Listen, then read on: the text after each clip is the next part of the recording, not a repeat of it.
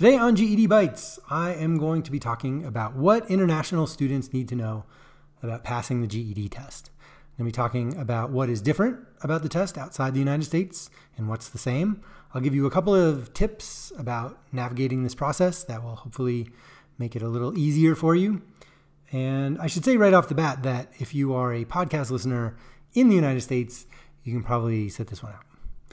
All right, so the first thing you need to know is that the test isn't just for Americans. If you are listening to this outside of the United States, you're in luck. There are 90 countries, apparently, according to the GED, that offer this test, and there's tons and tons of universities that will accept it if you're applying to them. So um, I noticed on my YouTube channel and on my podcast that not all the listeners and not all the viewers were American. Um, Thailand is represented pretty highly. Um, what else? We got Bangladesh up in there. We got um, Myanmar representing. Anyway, a whole bunch of countries, not just in Southeast Asia, but all over the place, um, are listening to these things, are watching these things. They want to get their GEDs.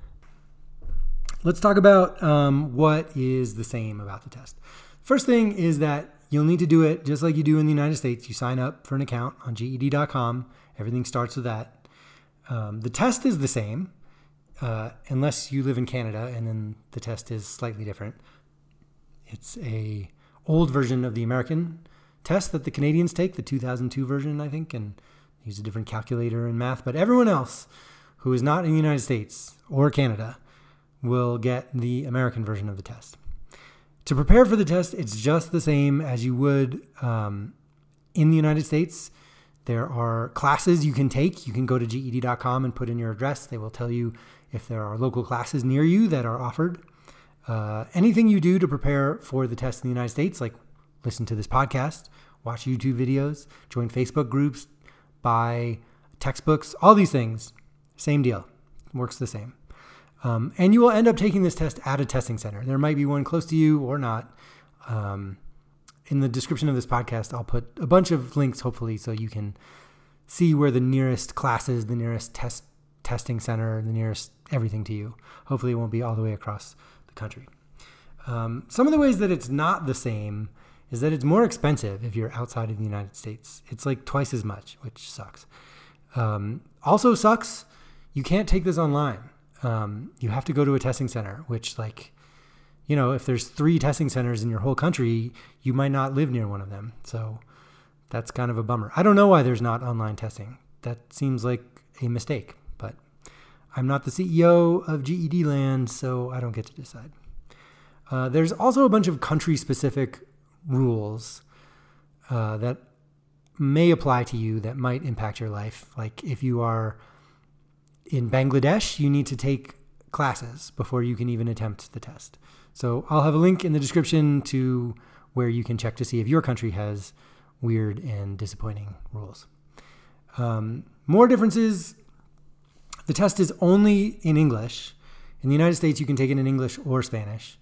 Um, Canada is its own thing. So, Canada, like parts of Canada, you can do English and Spanish. Parts of Canada, you can do English and French. Um, but everywhere else, just English. So, um, good luck with that if English is not your first language. Um, if you need an apostille, which is a word I just learned today, which is sort of like a stamp of authenticity that maybe a government or a university will will require uh, to make sure that the GED that you have earned is legitimate, um, you can reach out to the GED themselves at help at GED.com. They will help you get that apostille. I hope I'm pronouncing it right. I think I am. I Googled it. I listened to other people pronounce it. Um, and the last and least important difference is that the thing you will get, the degree that you will earn, is called the District of Columbia High School Equivalency Diploma, which is not what it's called in the United States. It's just called a GED. It's not even called a General Equivalency Diploma anymore. It's just GED, like KFC or I don't know, things that aren't don't like stand for anything. They're just letters now. Okay, so um, I have a couple tips. They're maybe pretty obvious, but maybe not. The first one is that to pass the social studies test, you're going to have to focus on American stuff. So, American history and American government and American geography. Um, you don't need to be an expert in any of this, but the test will ask you about it. And even though it's a reading test and you can sort of like figure out the answers just by reading the text they give you. It will help to know about American history, about the Civil War and Jim Crow and all these other American things. It's sort of like um, being able to walk from one side of a dark room to the other. You can do it, but it's easier if you turn on the lights. I don't know if that was a good metaphor. Uh, oh well, too late. Uh, the other tips I have are practice your English, which is maybe too obvious to even talk about. Um, but since this is a English reading test, at least three of them are English reading tests, it will help you to um, get good at English. And finally, um, all of the tips that you use to pass the tests in the American version, so listening to podcasts or watching YouTube videos or joining Facebook groups or buying GED prep books or taking classes, all those things, do those things. Those things still work. They will help you.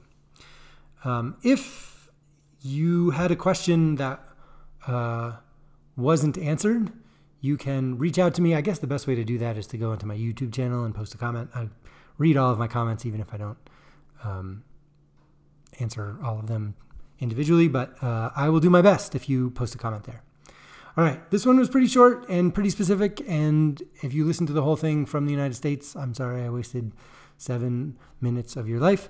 Um, otherwise, I hope this was helpful for the rest of you, and good luck, everyone.